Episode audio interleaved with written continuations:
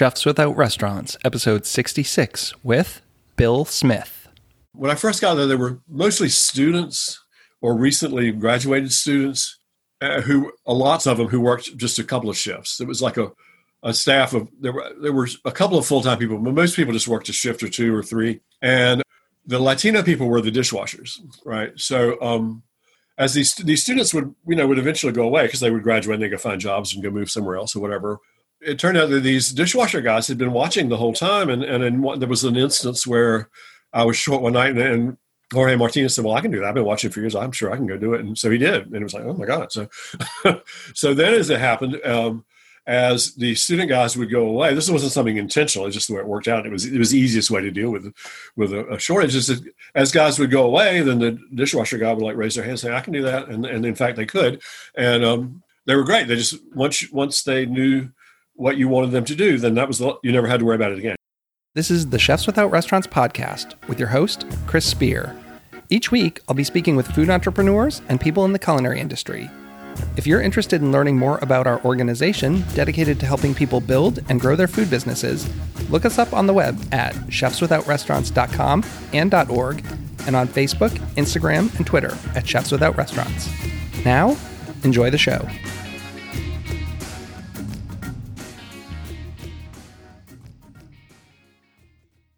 Happy Monday, everyone. On the show this week, I have Chef Bill Smith. Bill was the chef at Crook's Corner in Chapel Hill, North Carolina for 25 years before retiring in January of 2019. I wanted to talk to Bill about his time at Crook's Corner and what he plans to do now that he's retired. Bill's always been something of an activist. Many of his employees at the restaurant were from Mexico and have become like family to Bill. He's been talking a lot about immigration and trying to find ways to support those former employees.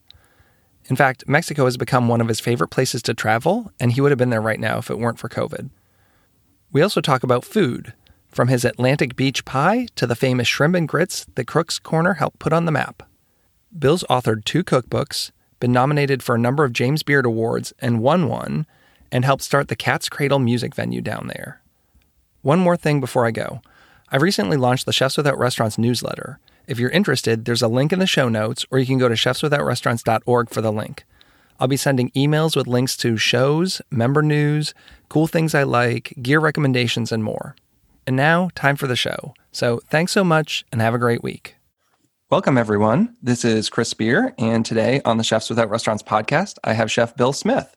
Bill was the chef at Crook's Corner in Chapel Hill, North Carolina for 25 years before retiring in 2019. He's the author of two cookbooks and was the owner of Cat's Cradle Music Venue. Welcome to the show, Bill. Hey there. Thank you. Thanks for coming on. How are you doing today? I'm, I'm cool. It's great. So you've had a long history in the food business. I mean, 25 years just at one restaurant. That's almost unheard of these days for someone to stay somewhere so long. Uh, it suited me. It, uh, and I, you know, once uh, once I sort of established myself, I got to have my own way. So that helps. So, kind of let's get into your backstory, I guess, off the bat a little bit. What's your background with food? I mean, did you come from a family that loved food and eating? Were you, uh, you know, did you have this history of like you're by your grandmother's side that so many chefs talk about? What was that like? Uh, some yes, some no. I, I, grew up in Eastern North Carolina uh, at a time when um, there was usually a woman in the house all the time, the the housewife or the grandmother or something. We, you don't see that so much any longer uh, because women now work. They have to, unfortunately. But at the time, there was something called a housewife, and so my grandmothers actually uh, were in charge of of two large households, um, and they did the cooking. And um, it was always good. I mean, I just I didn't expect. I always expected food to be good, and I didn't cook with. My uh, great grandmother on my mother's side was the best cook, but she uh, didn't want anybody bothering her. So occasionally, I would I would be able to you know hang out with her. And but anyway, that was it. Was I didn't realize at the time, but it was setting me up for my career because. Uh, since I grew up expecting food to always be good, then that was something I felt like I also needed to do when I began cooking. I backed into to being uh, in the restaurant business there because I, uh, as you said, I had I was part owner of, of a of a music club here in Chapel Hill, and um, we never could make any money. We were such poor business people that that we were we all had to go find other jobs, and I ended up in a restaurant. And so uh, it over the over time, um, as I grew tired of, of, of running a club, uh, I, I, was also realizing how the sort of the aesthetic of, of of the restaurant kitchen suited me. So it was a it was a, a bit of good luck, I think. But you didn't grow up with this burning desire to be a chef, like. It didn't even cross my mind until I was one. Really, I mean, I just my first chef job. Uh, it was I was the uh, elevated because of attrition. It wasn't because I I was you know scrambling for the position. It was like. so was it that first job uh, when you had the Cat's Cradle that kind of got you into the industry? Was that your first foray into the food business? Yeah, I'd waited tables like in college, but yeah, essentially yes. Mm-hmm. And where was that job? It was a, a little place downtown called uh, the Carolina Coffee Shop. I mean, it's a you know it was a, a college breakfast and you know beer and coffee and eggs. You know. so then you ended up connecting with Bill Neal, who went on to open Crook's Corner. Is that right? You started working for him. When I started with him, he was at La Residence. I never worked with him at Crook's Corner. So you cooked at, at Crook's Corner for 25 years. Yeah, but he had he had been dead about five years before I went over there. So, what was the evolution of food like there when you started? Did you kind of just inherit all the menus that were there and just kept going with the menus that existed? Sort of, yeah. I, uh, I, I had been at La Residence and it had gotten sold. It had been sold, and so um, I was sort of looking for a job. And Gene, who was Bill's partner at Crook's Corner, just called me and said, "Come down here and work." And um, it was so much busier than what my other job had been that I didn't have time to do much else except keep up. And I had to learn. Um, I, it was uh, how long had it been there by then? Uh, probably ten years old by then, I guess. And um, uh, so there it had a, a, a, regular clientele who had favorites and expectations and things like that that I was sort of obliged, you know, to, to keep. Uh, my background was good uh, and that was from Eastern North Carolina, and it was a Southern restaurant. So I had a repertoire in, in waiting, but I, I, I, moved it in very slowly. I, like I said, at first it's just because I could not keep up. You know, it was like it was so much harder than I um than my my other job had been, just because of volume. So uh, as I sort of got my footing, I was I was then. Uh, at liberty to introduce things as you know as it made sense as I had time as a lot of it was really seasonal and you know and so if the season and, and the time worked out in a good way, then I could introduce things. And then, so, you know, slowly over time, the things that I began to introduce became the majority.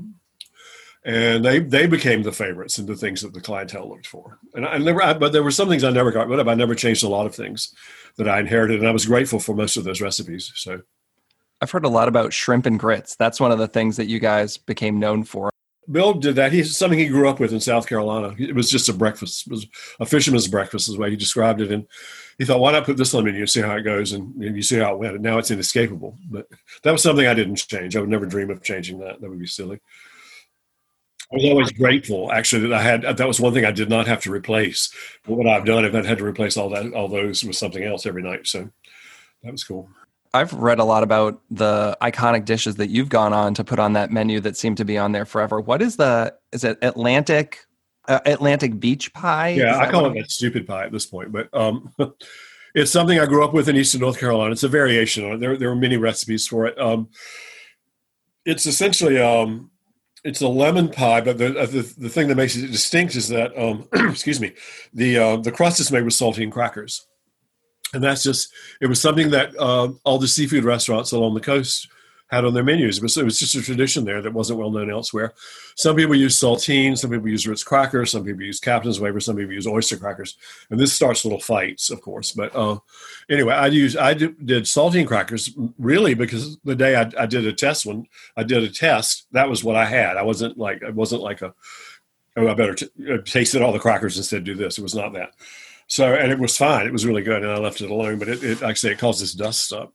But it was just something that I grew up with, and that I rem- I hadn't thought about in a million years. Um, um, the Southern Foodways Alliance was coming to, to, Eastern North Carolina. They were using New Bern, my hometown, as their base. They wanted me to do one Eastern North Carolina dinner one night that was not barbecue. And I was just thinking of things that I remembered fondly growing up or that were typical of the of the region, and, and that was the uh, I, was saying, oh yeah, that pie. Remember how good that was? I wonder, you know. And I went to some church school books and you know poked around and found a couple of different recipes and came up with this version. And then it sort of took on a life of its own. And now it's you know, like I said, it's it's inescapable now. So. What was the makeup of the kitchen employees like when you started to where it is now? I know you've talked about having a lot of employees from Latin America, but was that the case when you started? Uh, there were some. Um, mostly, I, I, think it had been there. were There were a lot of um, when I first got there. There were mostly students or recently graduated students uh, who, a lots of them who worked just a couple of shifts. It was like a you know a staff of there were there were a couple of full time people, but most people just worked a shift or two or three, and um, the Latino people were the dishwashers, right? So um, I had never known any any people from Mexico before. I don't think I don't recall ever. So I, I just you know I was trying to make friends with them too, and we got to be buddies. And and my Spanish is well, I, I had studied Spanish a long time ago, but uh, I hadn't used it in years and years. But anyway, it's sort of fun you know a new language and and, and you know and all the, the, the misunderstandings that that can cause are always really funny and and we just got to be buddies and and um as these these students would you know would eventually go away because they would graduate and they go find jobs and go move somewhere else or whatever um uh and it turned out that these dishwasher guys had been watching the whole time and and in there was an instance where I was short one night and and, and um Jorge Martinez said, "Well, I can do that. I've been watching for years. I'm sure I can go do it." And so he did, and it was like, "Oh my god!" So, so then as it happened, um, as the student guys would go away, this wasn't something intentional. It's just the way it worked out. It was it was the easiest way to deal with with a, a shortage. Is that as guys would go away, then the dishwasher guy would like raise their hand, and say, "I can do that," and and in fact they could, and um, they were great. They just once once they knew what you wanted them to do, then that was the, you never had to worry about it again. You didn't have to like stand over them and you know and swear and all this kind of stuff. And so in no time at all, it was like it was as unintentional. Uh, not all of my kitchen, but a, a good par- portion of it were were uh, guys from Mexico. So, and the rest is history, sort of, because now they're my very best friends ever. So. Did that impact the type of food you were doing, or flavors, or anything? I mean, yeah. because a lot of times it doesn't. There are a lot of you know really well-known Michelin three-star French restaurants where the whole kitchen crew is from Mexico, but you wouldn't see any of that kind of influencing the menu. But you seem to let it uh, impact the dishes a little bit. Yeah, I didn't mind. I don't see why not. I mean, uh, for one thing, they're they are it's a southern restaurant and they live in the south now. So there and there's a lot of them in, in North Carolina, half a million at one count. So um, uh, and the food's good. There's nothing wrong with it. I, I didn't like put on. I, my first impulse, honestly, was to resist a little bit of that, just because I thought people were expecting it. oh God, he's going to turn it into a Mexican restaurant, and, and I didn't feel like that. I didn't want to do that. But there were some things that were really good, and, and I use a couple of examples when people ask me this. Um, the Mexican hominy they use for pozole is very much better than the Southern hominy. So much better that it's just like once you've tasted it, you forget it. You know. So that was one. I, I switched over to that that that style of hominy, and um, uh, people have just just I don't know. It's just evolution, but the public has developed. Um, a taste for hotter and hotter and hotter and spicier and spicier foods. And so that was when I first went to work at Crooks, occasionally people would complain that the collards had too much red pepper flakes. So that never happens now. And and you need, you know, people need uh, one several choices of hot sauces and uh, and they know all the brands that you can get in the Mexican store, and all this kind of stuff. So you know, things like that. And why, why would you not do that? I mean, you know, this is um Crook's Corner was like a it was a southern restaurant, but it was it was a, I wanted it to my kitchen to represent the time and place in which we lived, and that's that was what that was. You know it was seasonal, but it also I wanted it to be to be modern as well as old and comfortable. So what was your kitchen environment like? It seemed like you really enjoyed cooking and having a good time, and it wasn't this kind of yes chef, no chef, very strict formal environment. Um, you know, is there a reason, or is that just your personality and how you wanted to run the kitchen? That is me. Um, I mean, you know, and it worked. You know, um, uh, I think probably I didn't, at least in the beginning, I didn't feel comfortable being a boss. I don't like to be bossed around. I don't like to be told what to do, and I, I guess I don't like doing it to anybody else either. Um, because my people were reliable and competent, then it wasn't necessary for me to be like a perpetually scolding everyone. I, mean, I had to instruct people. I had to show them what was what, and I had to correct errors. But the, um, yeah, I, am very uh, laissez-faire. I don't, I don't like all that crap. I don't see the point. of I mean, and there's a lot of it. I, have been saying for years that. Um, once you've had your tantrum, you still have to then go solve the problem that you had the tantrum over. So just skip that part. You know, it's like it's a waste of time. You know.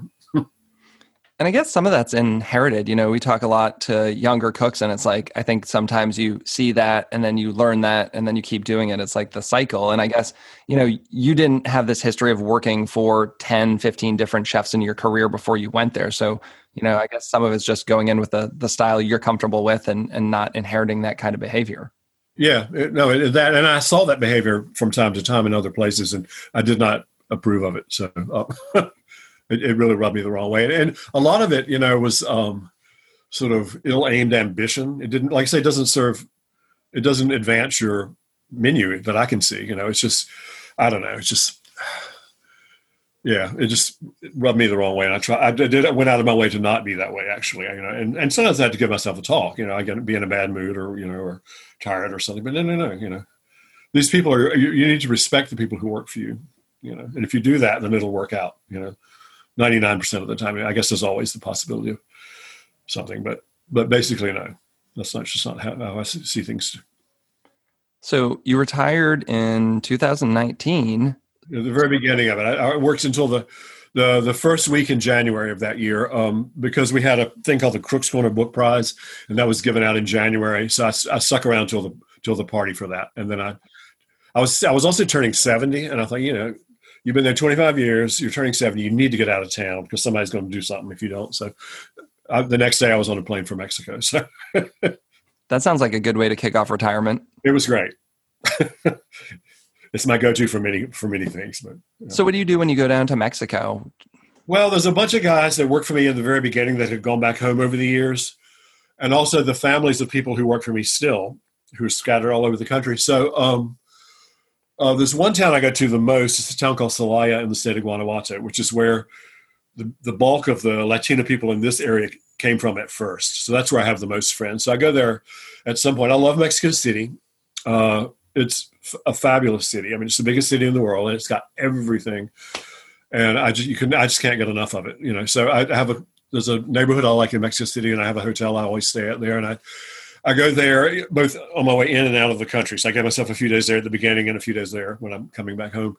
And I do whatever down there. I, I love Teotihuacan, the, the ruins out in the, you know, out in the country and uh, all the museums. I love the music and I love the food and I love just walking around. You know, I just like every, the vibe. I just really, I should have been born there. I, you know, it's like, and then I hop on a bus and I go to go see my friends. And uh, that first year, I went all over because I had friends in the south and in the north. So I, I, hopped on a bus and went down to Oaxaca. I have a good friend who owns a hotel in Oaxaca City. Um, I stayed there for a while. Then I got back on the bus, went back through Mexico City, then went up to the north to to uh, Celaya, where I have my most most of my friends. And I don't know, I don't really do. I mean, I we just drink beer and you know shoot the shit. I don't know. We just, like I said, they're my best friends. I don't, you don't have to do anything, you know, although their families are fun and, um, uh, they, they both scooped me up years ago and I don't know. I was whole babies. I don't know. Should, you know, Sounds like a good time. Just hang out and eat some really good food right. and have some beers. exactly. i have never been happier as when I'm sitting there doing that, you know, in the butcher shop in, in Celaya with a, my friend Luis, you know. yeah, I really miss travel right now. I wish I could go somewhere like that. I would be there now, actually. I planned to spend most of this year down there. Uh, I was going to go back in May, and I have a, a nephew getting married in, in, this month, and I was going to stay down there until that, that wedding and, and just hang, hang there. And I just like to get on the bus and wander, you know and, and I do that a lot. And it's inexpensive. You know, it makes it really cheap. You know, and it's um, you can you can uh, eat well and travel well and drink well and all that stuff with. What else have you gotten into since you've been retired? And do you have any big plans? Are there things you really want to accomplish, or just kind of taking it as it goes? Well, I, I was sort of in the middle of another cookbook uh, when I retired, and then I was so busy that year, I just never got around to finishing it. And now I'm trying to work on that again. Although the, the, the tone of the world has changed, so I'm not sure how I want it, how I want to focus it now. It was going to be like a retrospective in a way, but I'm thinking now maybe something modest and comfortable might be better. I don't, I don't know. And and I've also been working on a, a sort of a little memoir thing, mainly about my friends in, in Mexico and, and me and, and all the, you know, our, our, our experiences. I think there's a need for um, undemonizing these people, if, if I can put it like that. The crap that's been said about them in the last few years is really horrible and offensive, and uh, it really gets me going. And, and so I'm, I'm, I'm that, that, they've actually been my main my main concern. You know, honest, ever, since the election because they were attacked so so in such a way that it was just drove me crazy. And so I've, I've been running interference for them a lot, you know, with with um, helping their kids. I don't know, whatever, raising money, helping their kids out. Uh, and course, now they're all out of work, and most of them are, are not entitled to any sort of, um, of, of, relief. And so, a lot of those guys are in big trouble. So I've been uh, trying to help them out however I could, and that's taken really all of my attention and and uh, energy. If if we ever get through all this, I intend to get back on the road though, and I, and there are a couple of big trips that um, that I'm interested. I, I, I, love the music of West Africa, and I've always, I'm, for many years, I have, and I've never been there. I've had a few friends from from Senegal and, and, Ghana and stuff. But anyway, I'm going to West Africa as soon as I can. That's my next thing. I'm going to go to Senegal and Cape Verde and, and maybe Ghana. That's a pretty big trip. But uh, uh, I tried to go. That was the year I retired. I tried to go, and, and it, it, turned out that there was a um, who knew a shortage of yellow fever vaccine, and there'd been an outbreak of yellow fever in Dakar and I wouldn't be allowed into the country without a vaccination. And I couldn't. There wasn't any of the of the of the accepted vaccine, but there was an experimental one. But it, um, you had to sign a waiver saying if it killed you, that you wouldn't you couldn't sue them. It cost like eight hundred dollars, and then it said if you're over sixty, it's not advised. So there was three reasons not to go to West Africa that year. And now, of course, I wish I'd done it anyway because it's it's gonna be a lot. It's a lot, who knows when I'm going to get around to it. So, um, but that's what I want to do next. And then I also want to go. I'm, I'm always going to Mexico. I mean, I, I'll go there in a heartbeat. I guess. So is Crook's Corner closed right now? Have they reopened or are they still closed? No, they haven't. They um, it's like everybody else. It's like um, all my chef friends, and you know, of course, I have many, have gone back and forth. There were places that were um, sort of set up for takeout anyway, or that did a lot of takeout, have managed to transition but a lot of places that hadn't done I mean, we had always done some takeout, but that wasn't what we did. You could just get what we had to go, basically, if you wanted to. A lot of it really wasn't um, good food to, for takeout, frankly. I mean, people always coming and getting fried oysters, and those are horrible when you get them home, you know. And, but anyway, so we had we'd had takeout, but it wasn't wasn't the focus of what we did, and a lot of stuff didn't travel well, or, or you couldn't. How do you put it in a container, sort of thing? Know, like uh, there's lots of reasons. Uh, so um, they had didn't they didn't do um, anything because they, they um, I think they were, initially they were thinking this would be very brief and they would just get in there and scrub the kitchen down and, and get going again. And, and, now it's stretched out. How long is it? Nine months now, and it's um, uh, there. But the, the the business was sold. The, the, uh, the year I retired, I don't know if I told you this. The building had gone up for sale, and um, two guys, one of which who had been a manager for years, and uh, another guy who had um, owned a bar down the street, put together the money to buy the whole shebang because it was going to close, you know, and the town was having a fit. No, you can't close. You've been here forever. This, you know, somebody do something. And so that's what they did. So they were only in, uh, they had only taken over just a year when everything, you know, when the shit hit the fan sort of. And, and um, but they had their other businesses. There was their first, you know, obligations because uh, Shannon Healy has a, a, a, bar and restaurant in Durham, North Carolina. He was the guy that was the manager. Gary Crunkleton has the bar down the street and some other places around. I think maybe even Washington. Might, he might have one up there. Anyway, so their first obligation was to their initial businesses, right? So I think they're going to try to start doing takeout now, but um, the states just just um, loosened up some of the regulations. North Carolina, we've we've done okay during the virus. Um, our governor was was um, really good about and and, and the, the, director of our state health department she was really good. She was smart and clear and unexcitable and all this kind of things. And so people listened to her advice and did what she said. And so we we, we've been doing okay. And so they've, they've begun to, to uh, lift some restrictions on, on places being able to open and stuff like that. But it's that whole thing about if you're only half full can you make can you do it you know okay and if you're only half full will takeout make up the difference for the rest i think not honestly i, I don't some people are doing better than others. Like I said, um, every place I know is trying something different. It, it seems like. Um, so these guys were going to do. I, they were talking. About, I was in there not long ago. I stuck my head. I saw them there. I stuck my head in the door, and they were. Um, they're thinking about doing uh, just uh, brunches while the weather's warm because there's a big patio, and then uh, some kind of takeout, and just see how it goes from there. And uh, but not being able to hire hardly anybody back and stuff, which is really too bad. And um, uh, and I don't know if there's a date even right now. And you've done some fundraising for some of the employees there. Is that right? Trying to help the guys who are out of work.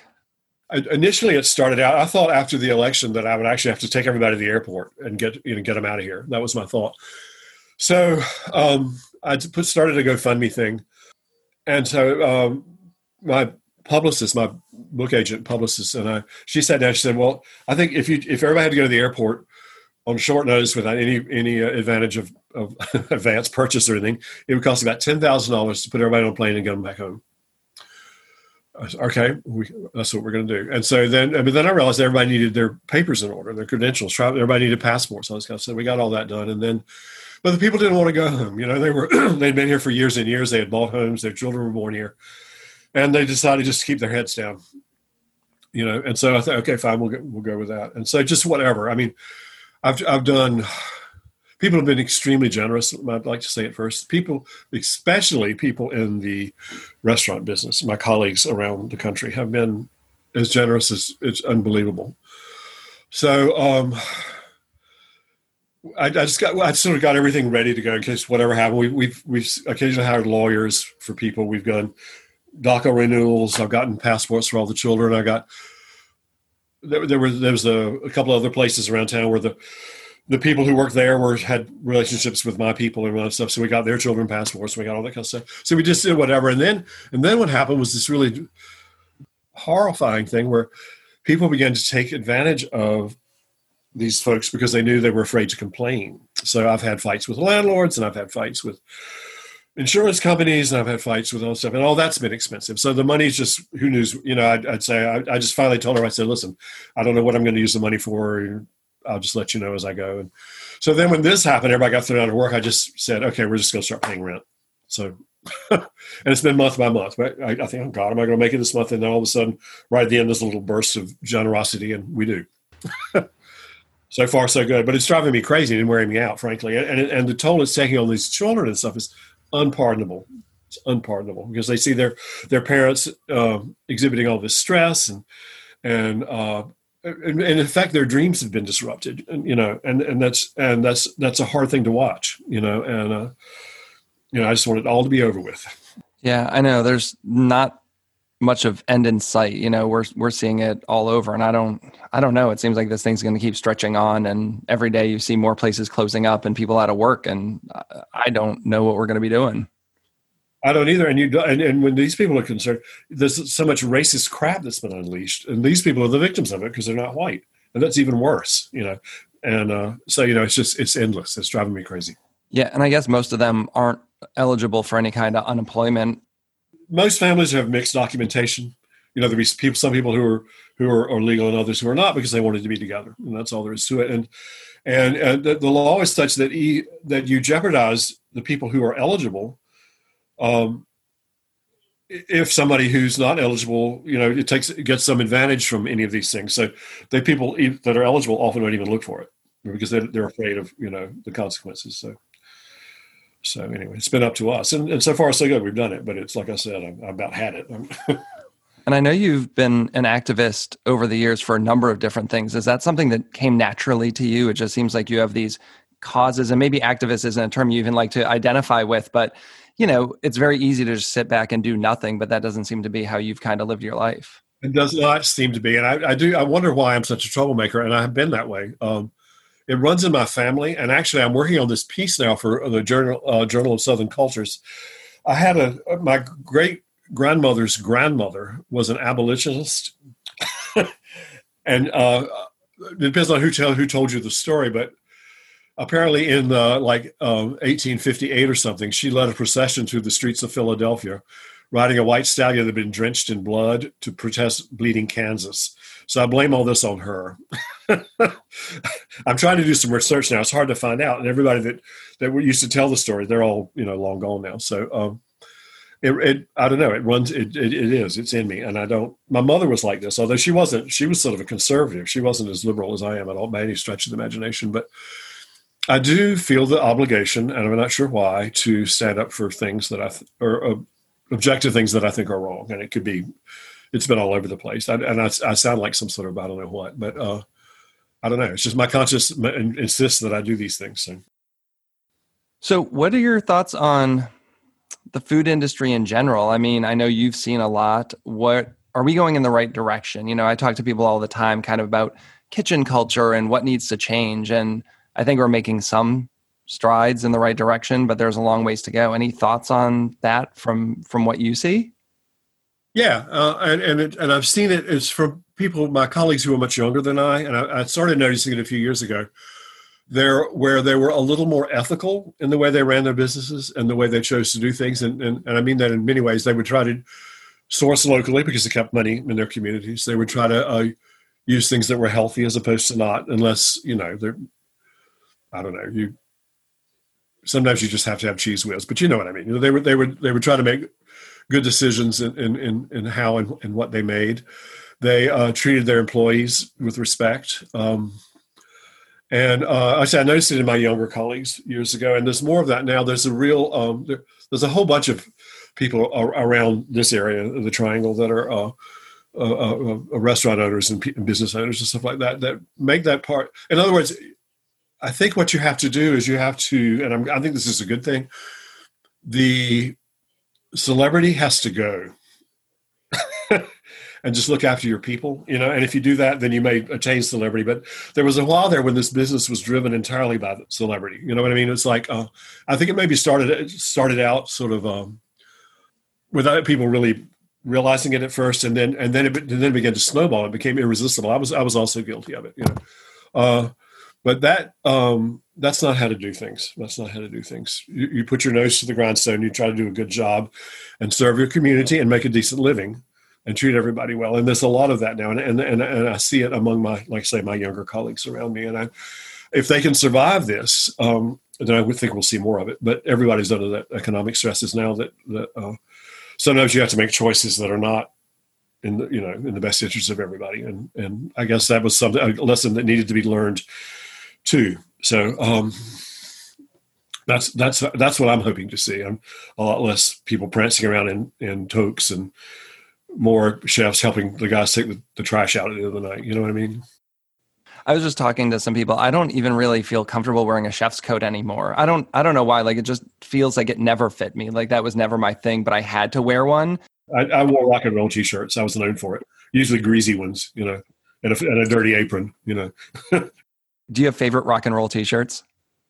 I do. I had a, huge collection actually. I, I, because I own the Cat's Cradle and still go there all the time. I, can't go now, but I had um, um, over 300 band shirts, which which the uh, Southern uh, the Southern Folklife collection at UNC has taken into their to their archives. I don't know what would be my favorite. Um, I, there are many. I don't know. There's so many bands I love. We have a lot of good bands that come from here, you know, so that that that people elsewhere may not have heard of. Yeah, I'm a big collector of those too. My favorite is a Ben Folds Five shirt. He's still around the corner for me. I have my uh, original shirt from like 1995, and it's one of those shirts I only break out every now and then because I want to kind of keep it intact. But that's probably my favorite rock shirt. So I have quite a collection myself, although I don't quite fit in them. I've grown a little more uh, in, in 20 years. I've got a, a, a, Scruffy the Cat T-shirt. There, there was a band from Boston. They used to play here a lot, and it's just like a Kleenex now. It's been, you know, so it's the same thing. I don't I almost never wear it. So knowing everything you do uh, that you've picked up in the food industry would you get back into it if you were 20 years old today and you know we didn't have covid if, if the world were a normal place would you get into the culinary industry yeah i probably would i guess i don't know like i said i'm glad i really love not being in charge of anything right now but um, if i were yeah if i were even 20 years younger i probably would, would do it you know i would um, more on my own terms i guess um, to start with. Uh, but uh, yeah, yeah, uh, it really did suit me in many ways. But you have to, I say, you have to be ready, ready to just work your butt off. I mean, people think it's like giving a dinner party every night, but honestly, it's like working in a coal mine. You know, it's like, you know, it's, it's really hard work. You know, and and um, and, and I warn people too. I mean, uh, there was about a, about ten years ago, half of my friends had midlife crises, right? And so they they all decided they wanted to go in the restaurant business, and I said, "No, you are too old. You know what? you, you don't even know. You know." Well, even the personal chef business, because that's what I'm doing now. And people think that that's easier. And it's not, it's different. It's easier in some respects, but it's like if you've never worked in food service. So I'm seeing all these people who are like accountants and at 45 want to be a personal chef. It's like, well, wow. Like, do you realize what it's going to be like? Uh, it's not just like throwing a dinner party at your house, there's a lot that goes into it. Sure. Well, you have, yeah, there's lots and lots of, well, for one thing, what if you get somebody that's, that's impossibly picky to work for? That's for, for starts, and then yeah, and then you, I don't know, you have um, the health concerns to consider, and you have uh, people's all, all, these allergy things people seem to have these days, and all this kind of stuff. No, no, no. I yeah, I, I have I have several friends who do that too. Different problems, but it's it's definitely rewarding. I mean, I'm enjoying it more than working in a restaurant. I've done a few things like that, but only for friends or or uh, occasionally for fundraising events that friends do for small dinner parties and stuff. And I, I, usually take one of the guys that work for me, and you know, and the same thing. But but uh, I also have friends who do the same people every week. They're, they're like hired by these families to come in three days a week because the, the the parents are busy and they have a lot of you know they have children and all this kind of stuff. So so I've done, I've done the little, but you know, sometimes people's kitchens are not they're they're little and they're I had to, I did this huge dinner party that was uh, wasn't huge it was well it was 25 it was the 50th wedding anniversary for people I've known forever and it was really fun to do but my god it was like it was like doing it out of the trunk of my car you know? yeah I did one just this past weekend where there was no formal dining room it was an eat-in kitchen at an island so the island was my work table and where they're going to be eating. So I had it while they were in the other room having cocktails and stuff. But when they came in to eat, my butt was literally two feet from like the thing. So I'm working at the stove and like, you know, I could butt bump with the with the guests there. And in and in the time of social distancing, you know, I really wanted a little more room. Most of my guests have been able to eat outside or in another room, but now I'm in this tiny kitchen with like eight ladies who are a foot from me. And it was a little closer than I wanted it to be, but I had no idea going into it. What are some of your favorite culinary resources? Like if someone wanted to, you know, just even recreationally cooking, what are some of your favorite cookbooks, websites, magazines, things just for cooking in general? Funny, you should mention that. I, one of the things I've been doing while I've sort of been quarantined is I've been going, trying to organize my mess because I've, I've lived in this house since 1984. And although I was never here because I was always at work, it's full of crap. And one of the things I have is 10,000 cookbooks. And so I've been organizing mine. And uh, so I've, I've organized them. Uh, I'm looking at them over here now. I've organized them in a, in a sort of a logical way to me.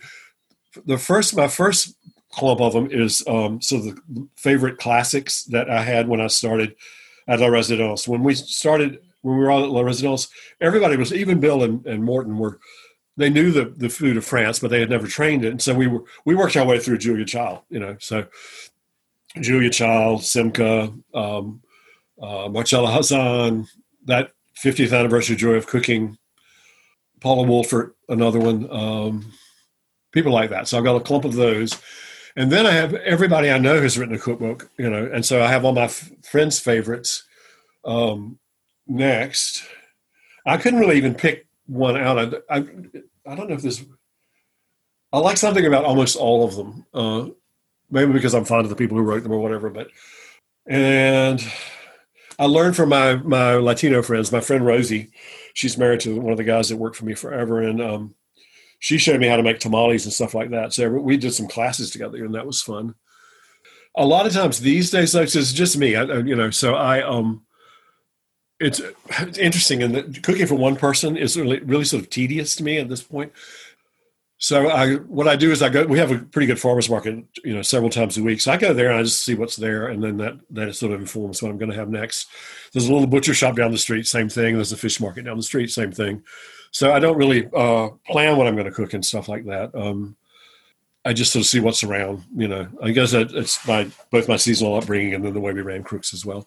One thing I've been doing, I, have been making. Um, I don't know why I started doing this. Even it's sort of I, am so I've been making these uh, baking videos on Facebook, and um, I say I don't know why I started doing it, but I, got, I have a constituency now, and I and so what I do is I, I make something. Usually, uh, uh, lately it's been cakes. It's not always been cakes, but and usually it's from somebody's cookbook that's a friend of mine or that I have some association with. And then uh, because I'm doing it on my phone on Facebook, it's they're, they're like in little five minute chunks maybe four, you know. And I so I don't really edit very well. And then um, at the end uh, of of the each thing, I give a little rant about politics. So.